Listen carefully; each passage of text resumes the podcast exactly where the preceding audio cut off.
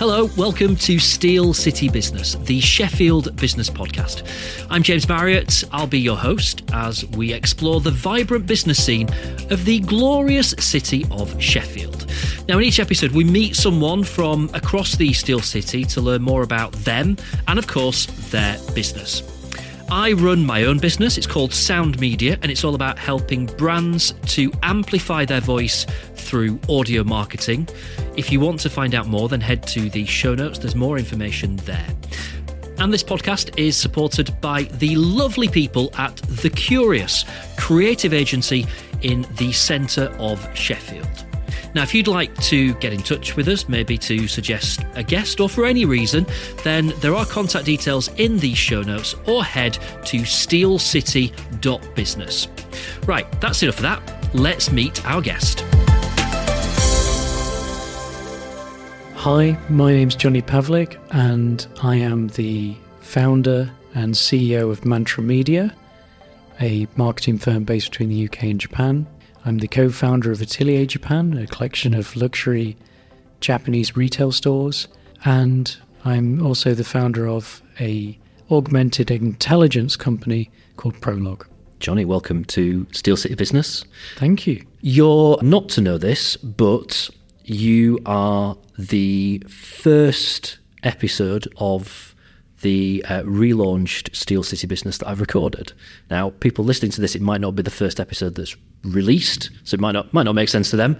Um, but you're the first episode that I've um, that I've recorded, or the first person that I've I've spoke to for uh, for the new format of this podcast, and that's not by accident. That's that's kind of deliberate. I, I I really wanted you to be the first person that I sat down and had a chat with because I um, I'm trying to think which which end of the scale I want to go to in terms of how I describe this. So uh, at one end of the scale, I would say that you're you're quite different, you're quite unusual.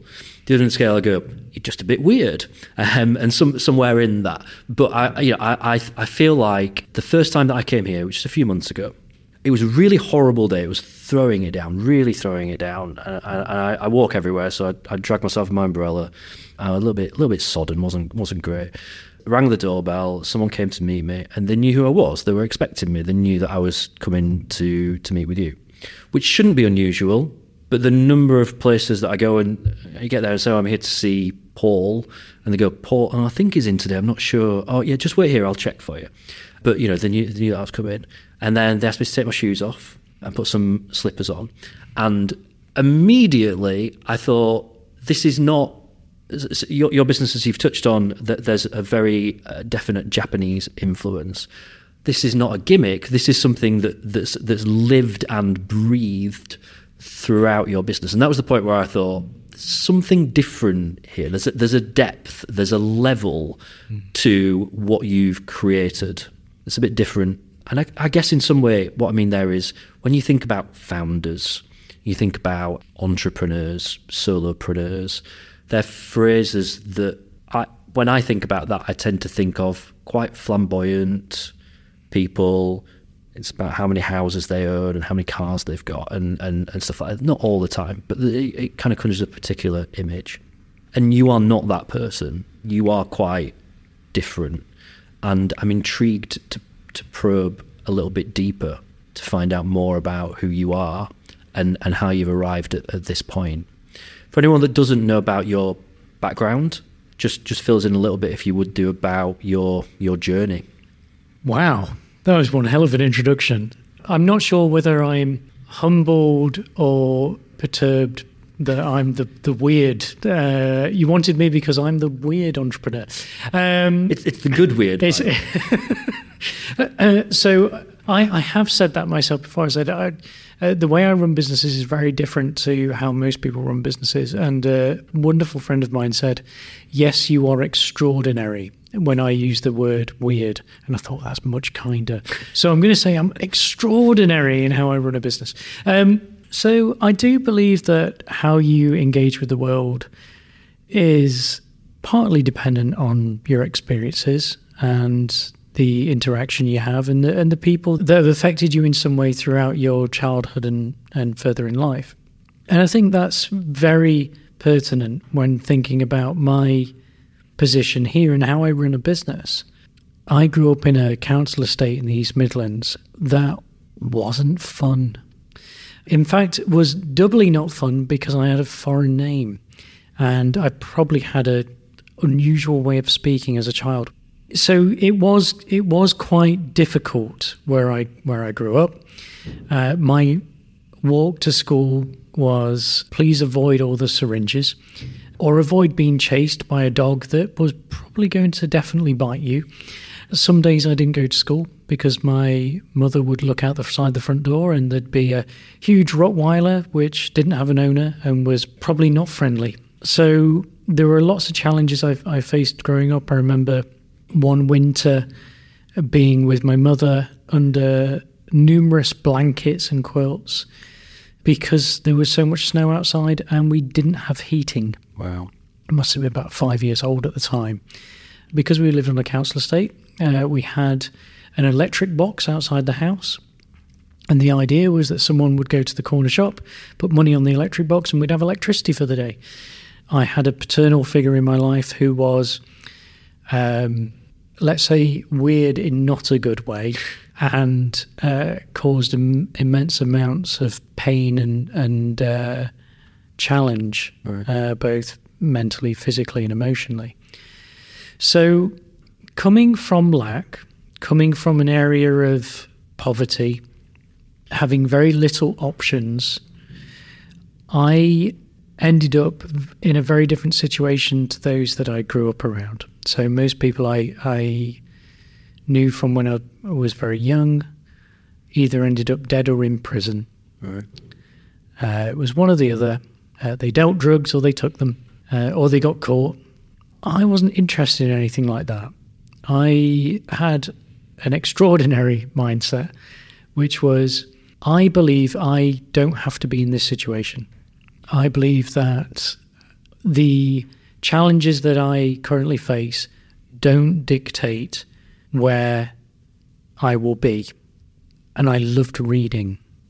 Right. I I had an insatiable appetite ever since I was very very young. I I loved books. I remember one. It was one summer holiday. I must have been about seven years old, and we had an encyclopedia. And I spent that entire summer finding out about certain animals from that encyclopedia and writing my own little book uh, by hand.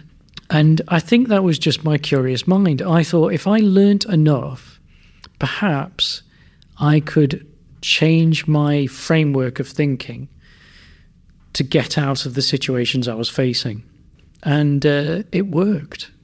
I do believe that extreme challenges can create resilience. So, so some challenges you can affect can be affected by those challenges can end up owning you, and you live in the trauma. Or you decide that you own the trauma, and you can move past it. And I think that was I had a a form of mental resilience mm-hmm. that set me apart. I think from many of my peers when I was younger.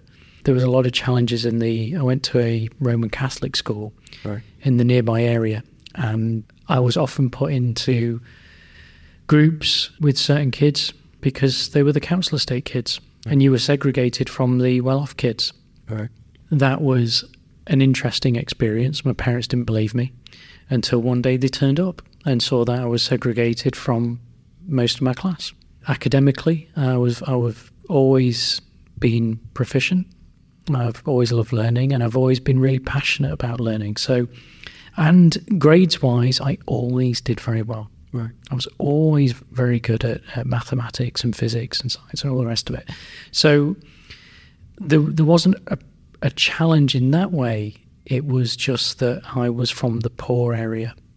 So I believe these things are why I'm probably different to most business owners because 99.9% of entrepreneurs or business owners are from wealth Mm-hmm. you don't find kids from council estates owning businesses. And when they do, you don't find them reaching points where they're successful to the point that people notice. Uh, uh, we were talking earlier about how I was featured in Forbes a couple of years ago, and about ethics in business and how I partnered on an event at the House of Lords recently. I don't think many kids from my background get the opportunity to do things like that.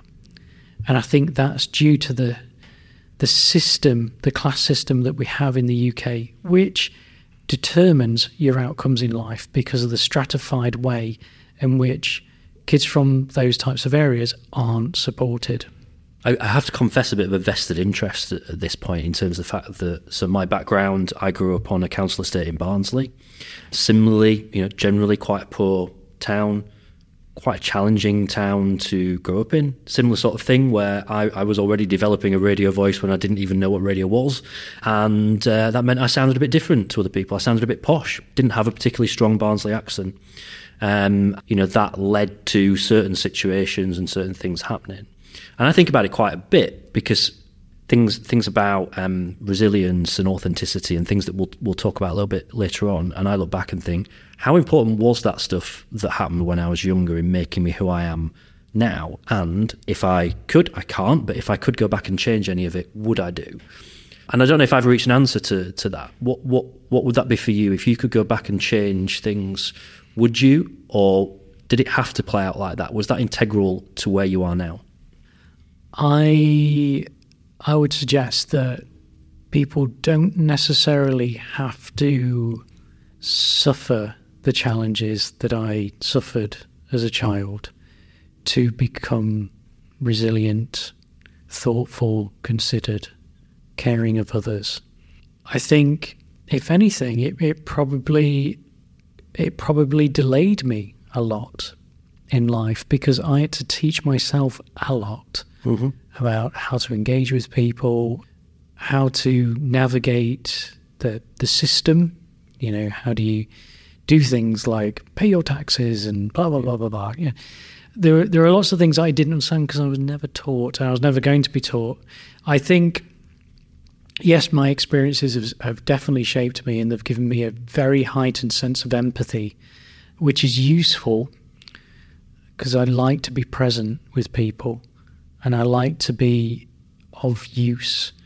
It's all part of my philosophy. So there's a lot of times in my life where I thought, you know, I could have died or I was put in a situation that was very difficult and very violent. And I think now looking back, I think, ah, okay, well, we're not here for very long. Mm-hmm. And we all know that to be true. None of us can deny that we have a finite existence. So, whilst we're here, why not be useful? Why not look after the people that you engage with? Why not be kind? And perhaps that is part of the fact that, you know, those that seem to suffer the most often give the most. I, I don't think that's always true. I think uh, I'm also a, a large advocate, I guess, of the phrase that hurt people hurt people because I see that often as well. Yeah. And I think sometimes that's that's been challenging for me in business because I think in the past, I've given a lot uh, to the point of last year. I actually really struggled with burnout mm-hmm. because I kept giving and giving and giving uh, internally to to certain members of our teams and externally to uh, certain clients that uh, would take my arms and legs uh, if they could. and I think that's just the way it is sometimes. I think there are, I think there are unkind people in the world but that shouldn't stop us from being authentically caring. I'm, I'm, gonna I'm gonna come back to the authenticity stuff. There's a lot for us to talk about with that. But have you ever had a normal job? Yes, I had many normal jobs when I was a teenager. So when I was 12 years old, I had my first paper round. Right. I worked three paper rounds actually, and that was a way for me to earn a bit of pocket money it was to get up at five in the morning, cycle to a nearby town, uh, which was about three miles away, and then I had to deliver papers there, and then I would come back, and in the evening I'd deliver papers in the local area. Uh, that was my first first job, and I, d- I did kind of retail and stuff when I was 13, 14, and various things like that and learn about customer service, how to engage with challenging people, uh, the general public. And Good skills. Good skills. Good learning. It's I think everybody should do retail or McDonald's or something like that at some work point in a bar their for a week. Yes, just to get some empathy and realize, you know, that you know you should be kind to people. Yes, it wasn't until I was 17 that I started uh, teaching guitar. Right. That was my first, I guess, odd job. And when I was 18, I worked in a recording studio as a session musician and um, part-time sound engineer, and that was fun. That was fun. It was something. It was something to do whilst I was studying my A levels. So I've always worked, and when I went to university, I worked all the way through university. Right. At one point at university, I had three jobs because that's what I had to do. That's what I had to do.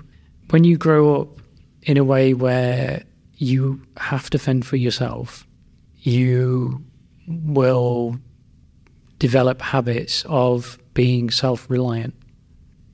When when did you know that you wanted to go into running your own business?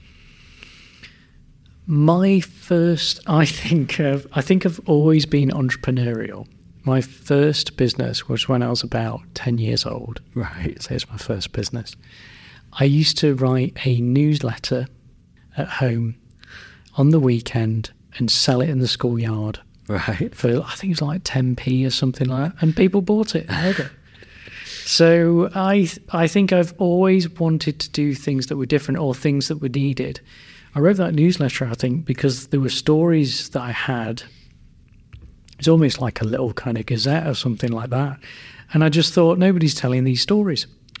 So I've always found gaps. So I mean, a decade ago I formed Mantra, and I formed Mantra for a number of different reasons. One is I'm passionate about communication. I think being able to communicate stories that emotionally engage people can change their perception about certain things in a positive way. And everybody I knew who was working in marketing were only interested in money and not really delivering value, mm-hmm. Or just didn't have the real skills. The, the the bar of entry is very low to this industry, and and it has been for a few years. So there was lots of people who were just in it just to sell a service that they couldn't do. They just generally outsourced, and all of that felt wrong to me. Mm-hmm. And I'm very, I guess I am very black and white with things like that. And I thought, well, what if someone came into the market that only supported organizations that did good in the world, refused to work with organizations that cause harm, and uh, and I guess stood as essentially a, a flag in the industry amongst a, a lot of sharks, just saying, look, there's somebody here doing the right things for the right reasons, in the right way, and delivering results every time. And the businesses that we've helped scale and to sale is, is massive. But they've always been businesses we've believed in. We've worked with tons of charities and, as you know, with local governments uh, over here and, and overseas. Yet the industry is still massively behind. If you go to an awards in, uh, industry show, everyone is talking about how they've won contracts for fast fashion. And those companies that, uh, you know, it's easy to find out. You do a research into them, you go, oh, they're still engaged in the slave trade. And you think, this is all wrong. So, yes, it, it, for me, there was a there was huge ethical positioning about that. I saw that things could be done better. How difficult has it been to stay true to, to that? And I ask because I so I feel that the business world and maybe the wider world to an extent very much tries to push you in a certain direction as if there's just this is how it works, this is how businesses work, and this is what you should do. It, it tries to push you a certain way, and swimming against that tide must have been quite challenging. No. Uh, Okay. And I'll explain that. If you have an integrated understanding that you will not last forever, your attachment towards physical objects is probably different from other people. Some people go through life woefully ignorant. and choose not to engage in a meaningful way with their own mind, their own thoughts. They are completely distracted now more than ever because of the polarization of conversation and rhetoric and all the rest of it. People are in their own, they're not even in their own heads, they are engaged in media consumption for dopamine hits that take them away from the process of actually being a human being. Right. I already had a, a deep sense of longevity. I already had a deep sense of what was important to me, my values. So I didn't care. I didn't care about how other people wanted to do things. I wasn't interested in the the brown envelopes that get stuffed into local government contracts so you can win a you know a marketing campaign for a local XYZ. I wasn't interested in kissing the rings of, of certain local business owners. I mean, that's definitely hurt me in Sheffield. Right. Not in other cities in the UK because it's not as bad. But there is a there is an old guard in certain cities where you have to kiss the ring, you have to buy from certain people to be included in certain networks, and I refuse to do anything that I feel is unethical. So how have I been able to be successful in that process? Well, I diversified where we operate. We've always had a, a massive uh, push in Japan. We've always had a good push in the United States. So we didn't have to depend on any one geolocation to be successful. And we didn't have to be in the pockets of anybody. That makes, I guess, the old guard quite fearful of us because they know that I can't be bought. And I found certain networks really didn't like that. That's really interesting. Um, you've also mentioned Japan a couple of times. Mm. The impression that I get is uh, that, that that's not just you look at a map thinking, oh, Japan, there's a country that we could break into. There's a it goes deeper than that. There's an influence there, isn't there? Where, where does that come from then? Where does where does that where does that uh, originate? So I, I used to do jujitsu, Japanese jujitsu, right, which is its origins, three times a week for about thirteen years I loved. So I originally did martial arts uh, because of where I grew up, and if I didn't do martial arts, I would have been in trouble. Right. But there was a discipline to it, and I was I became fascinated with the culture. And when I got a bit older, I, I became more interested in Japanese popular culture. And then when I was at university, I met my now business partner, Masa. We met, I think, in about 2007, and we just clicked straight away. My Japanese at the time was was minimal, and his English was was okay-ish. um, but we just got on really well. Um, we we just became, you know, really good friends overnight, and we've been close friends ever since. And I think it was in 2013, we did some big charity projects together and with, between Japan and the UK. And, and then in 2015, Mantra was scaling really quickly. And I said, I think we can do this in Japan. And, uh, you know, what it's like when you're with your friends, they're kind of like, yeah, if you said it, it'll probably happen. So, so we organized a group of seminars in Kyoto in 2016 and um, we filled them all. Right. And I gave training courses in Kyoto to businesses, local government, and the local universities in Kyoto. And the consequence of that is we thought we'll give people all these skills. They can go away and do them. We can start to slowly kind of build a base in Japan. Uh, the opposite happened.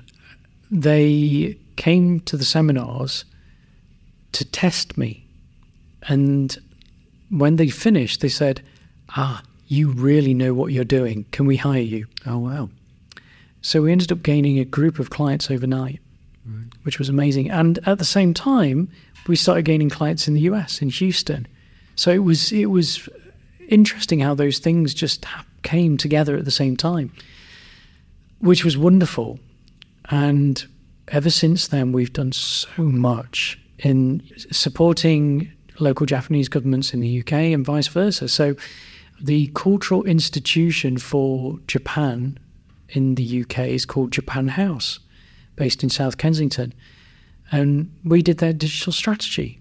We did their planning for their website and uh, their social media, and we used to manage their social media and all that kind of thing. So we are, I guess, the experts, and I've been asked to speak at UKTI and various other institutions to talk on how to do business with Japan.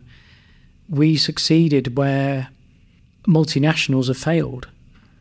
And I think the secret sauce to that was a genuine curiosity and not imposing my culture on them.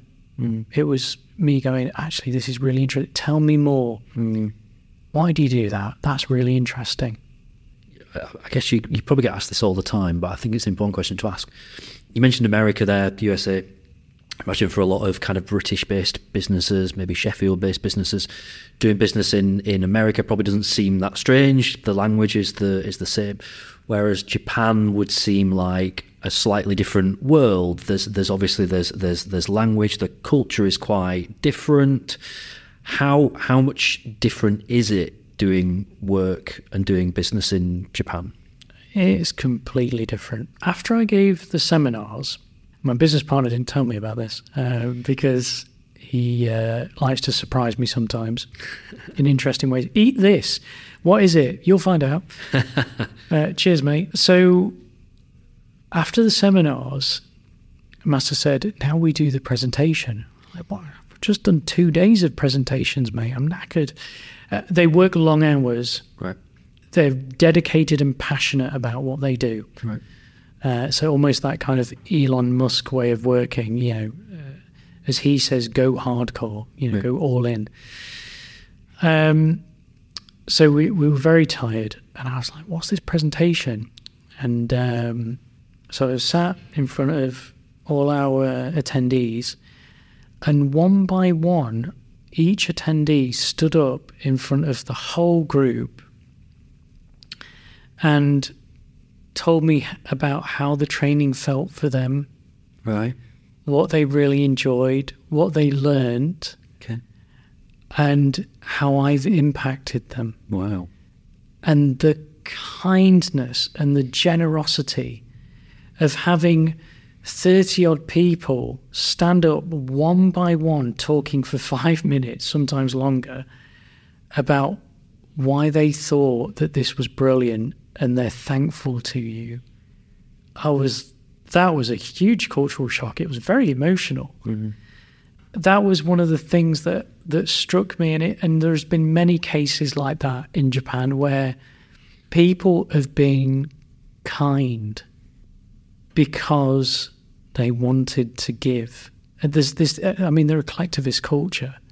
So it's all about collaboration. And I think that's why we've, we've always done very well in Japan. They've always looked after us. And the same is in the US. Uh, there's a lot more, even though the, the US is opposite from an individualistic perspective, when it comes to business, they are far more collaborative than we are in the UK. I was talking about this last night after I'd got off the phone with somebody in Miami, and she was talking about the collaboration. And I've noticed that massively. I mean, we've got quite a few clients in New York, and they will just introduce you to other business owners they work with, know, and say, You need to work with Johnny. And they're not asking for anything. There's no setup of fees, there's no encouragement, there's nothing. It's just they want to help you because it's collaboration. And then obviously they expect at some point you will probably do the same. They're not formalizing it. Mm-hmm. They're just saying, I, I want to help you. And I think that's something that's really missing from the UK. I think it's a top down thing. I think so. You've high context, uh, high cult, high culture, low culture. I think the way that our country is run cascades. So if you have all the people at the top taking advantage of everyone underneath them and those opposite them, uh, that kind of culture cascades, unfortunately. It's quite sad, I think, the, the way the, the UK is at the moment. And obviously, having worked with politicians and in local government as well as central government, the behaviours that you see are anarchic in a way that's so self serving. No wonder people of a particular level of privilege are all doing the same thing. And that's why the several homes and the several cars uh, is the thing they concentrate on because it's where they find meaning. If you strip all that back, I think that is an interesting conversation to have. I've had, so I like to ask people interesting questions to understand who they are because I'm genuinely interested in who people are. Sometimes that creates different effects. Sometimes some pe- some people break down right. and they and they cry because somebody's genuinely interest, interested in who they are as a human being yep. and that's a unique experience for them. Right. Sometimes they don't know what to say and they say, Can I go away and think about that?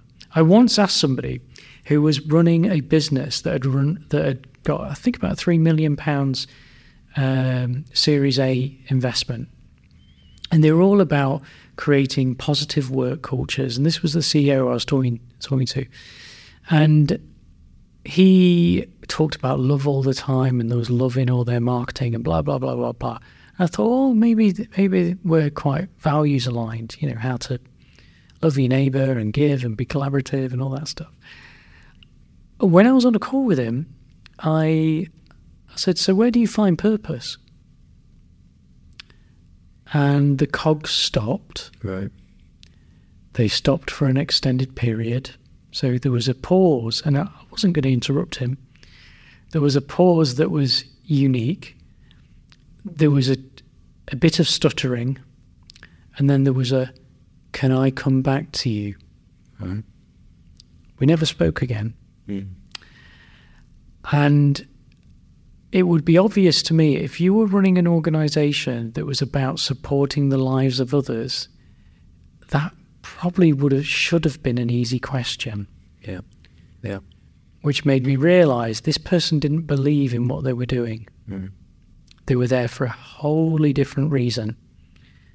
This this brings us nicely back to the subject of authenticity, which um, I feel we could probably have made the main topic of conversation in this um, in this podcast episode because I know it's something that you're really passionate about. It's something that I find really interesting, um, and there's probably been a thread. Anyone listening to this has probably picked up that thread all the way through in terms of authenticity. You you recently started doing um, a daily video on your LinkedIn page. Now that's not particularly unusual.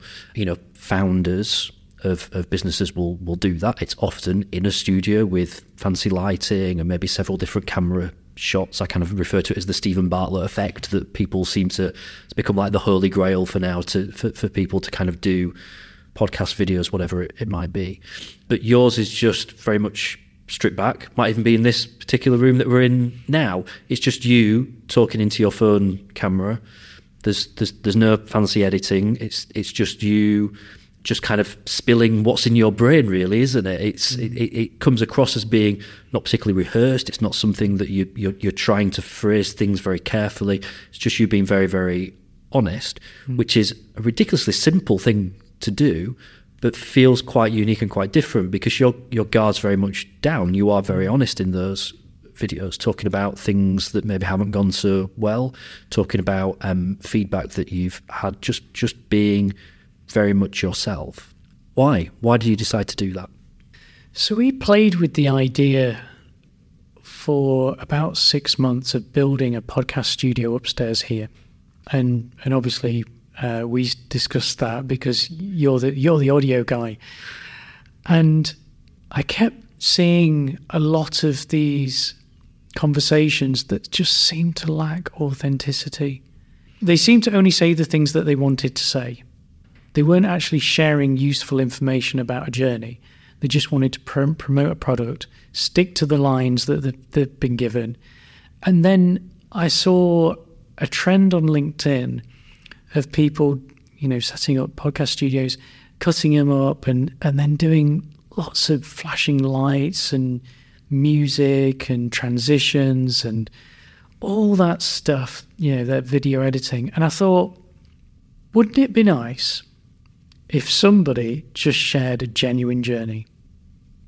Somebody that started out like you and I did on a council estate in a in a an area that was really tough, but got somewhere and then genuinely shared every day the ups, the downs, what they do, how they do it, why they do it, all of that stuff that doesn't get shared. There are quite well known figures in the public who never share, they never share anything of the journey that actually makes sense. So they go, so they'll say, right, I now run a business that turns over X million. Okay, how did you get there? What did you do? And usually, what you get back is very opaque. Thinking of a certain human being that I won't uh, name. Uh, somebody runs a podcast and got a lot of uh, investment early on through family connections, Right. yet claims to have been um, very poor. So there's a lot of that inauthenticity uh, in the world, and I and I was thinking about this quite a bit. I was thinking, what if I just share my journey and just raw, no editing, no lighting, no transitions, no just nothing, just me talking to a camera every day, so you know it's authentic, you know it's real, and I'm just sharing the things that have happened. As you say, it's not rehearsed, uh, which is very obvious by all the mistakes I probably make. Yet the idea there is very simple and unfortunately incredibly difficult for most people. I get messages daily from people who something I've said has touched them in a particular way. It's helped them. So I thought if I share this journey, perhaps it will help somebody. I thought if I share authentically the things that I do, perhaps it will re- resonate.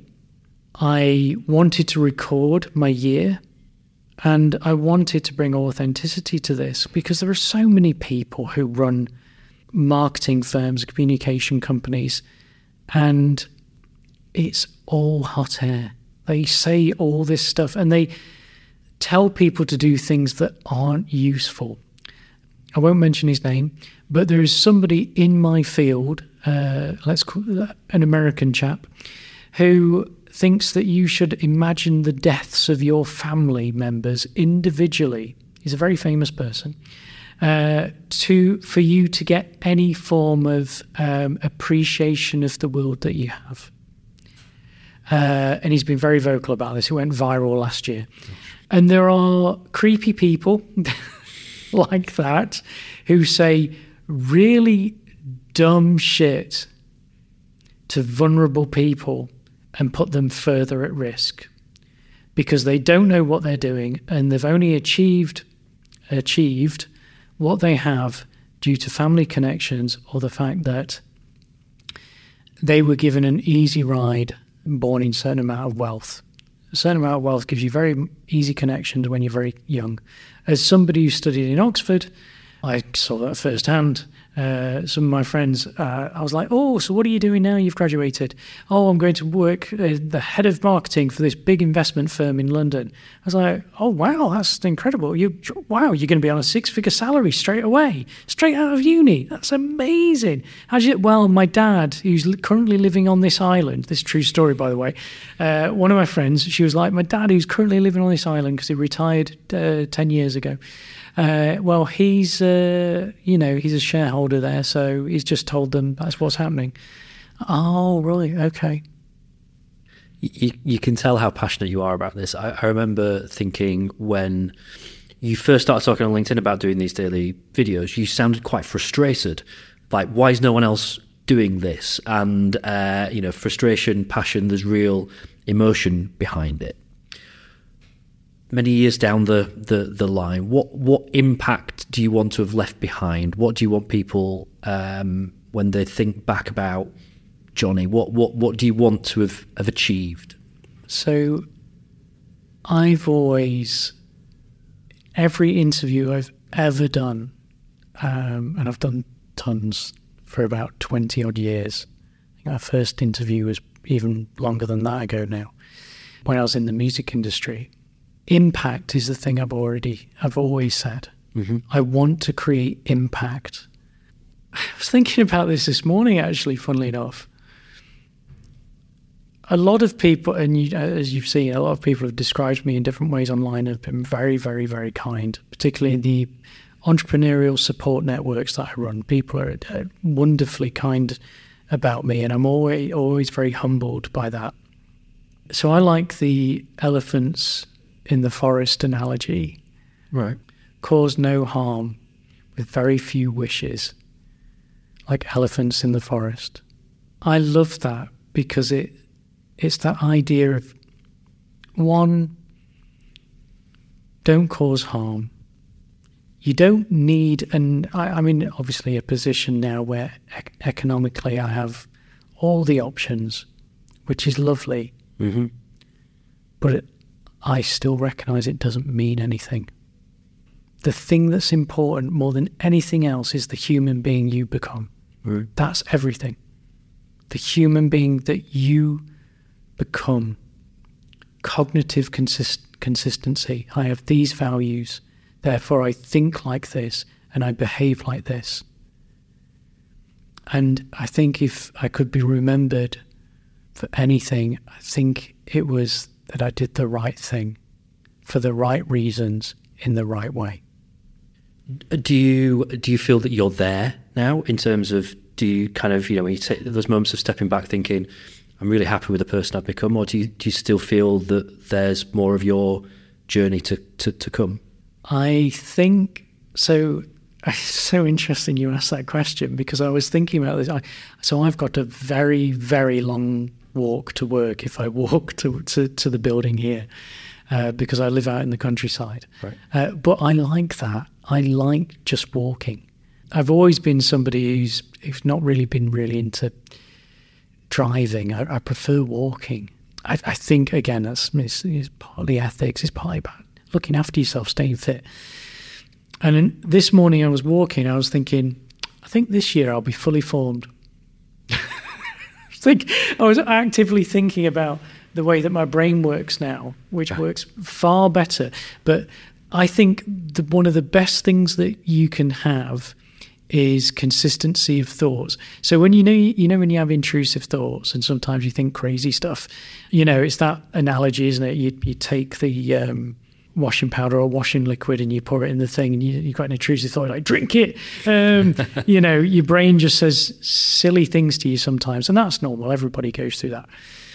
I've been cognitively consistent in a way that I think is, I'm going to say extraordinary, uh, not weird, um, more so than ever in my life. So, having consistently good thinking, thinking about things optimistically in a very structured way that's uninterrupted, that's making me think, ah, I'm probably getting to the point where I'm there where I want to be. And there's lots of metrics um, about me being fully cooked. I mean, I'll, I'll give you a, a, little example. I love reading, and this year, so as somebody asked me uh, yesterday, are you said, "Are you going to read a book every week this year?" And I said, "Well, I haven't planned on that. It's not a resolution. It's not a goal. It's not an aim. I just said I want to read more this year. But actually, I've read a book." every week so far. I know we're only a couple of weeks in, but uh, I'm on my way to finishing my third book of the year. And these are all, you know, books that are in, interest me and blah, blah, blah. And that's one of the things. I, I want to accumulate as much knowledge as I, as I can so I can be useful.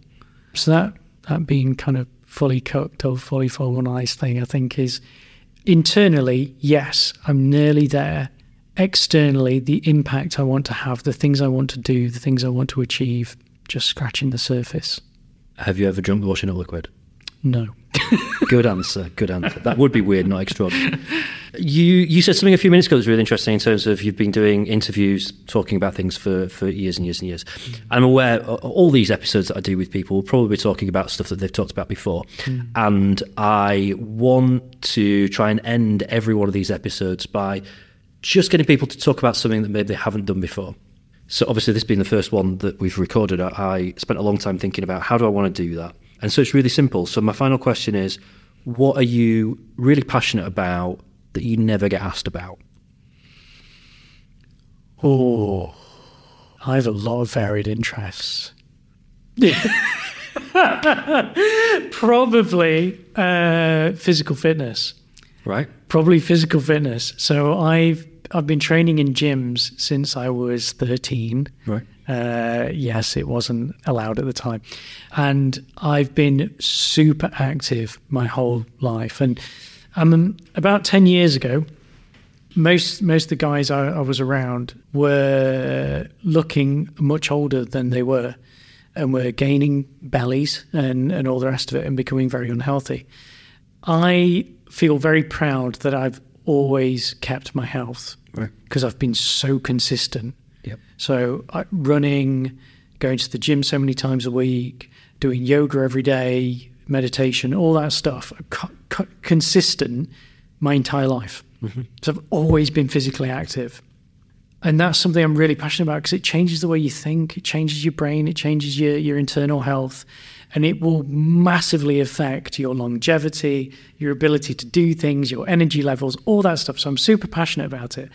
I have some unrealistic expectations of myself when it comes to my, my body shape and stuff like that. And I do share my my bodybuilding journey online, and people are uh, usually on kind of Facebook and stuff, and people are always very shocked when they see my physique. Right. So at one point, I did a, some fitness modeling, and I was in certain magazines and things like that. Oh, really? uh, yeah, I was uh, not as clothed as I am today, um, and uh, I, I had a body shape that I've just kept, and it's because I, I just never let it go. And diet, I'm so consistent with my diet. Right. My my daily lunch at the moment is some salad, carrots, broccoli, chicken breast, hummus, and balsamic vinegar. And I absolutely love that as a meal. My snack of the day is a packet of plantain Right. or uh, kind of hummus, hummus crisps, something like that. And then, you know, my, my evenings, something similar, or salmon. I only really eat two meals a day, uh, generally. Uh, I used to do intermittent fasting, so I'm super passionate and interested in fitness, health and fitness. Something that most people don't know about me, I don't think I've ever shared on uh, on any interview, is that when I was 17 years old, just turned 17, I desperately wanted to spend more time in the gym. Right.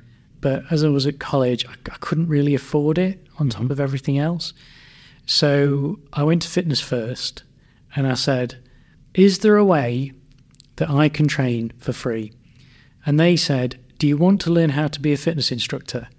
And I said, Yeah, sure. And they said, Okay, clean the gym for 30 hours a week. Yeah.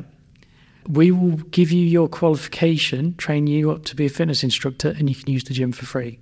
So, whilst I was studying for my AS levels, I was also spending my evenings and weekends working and going to the gym and studying. And I did.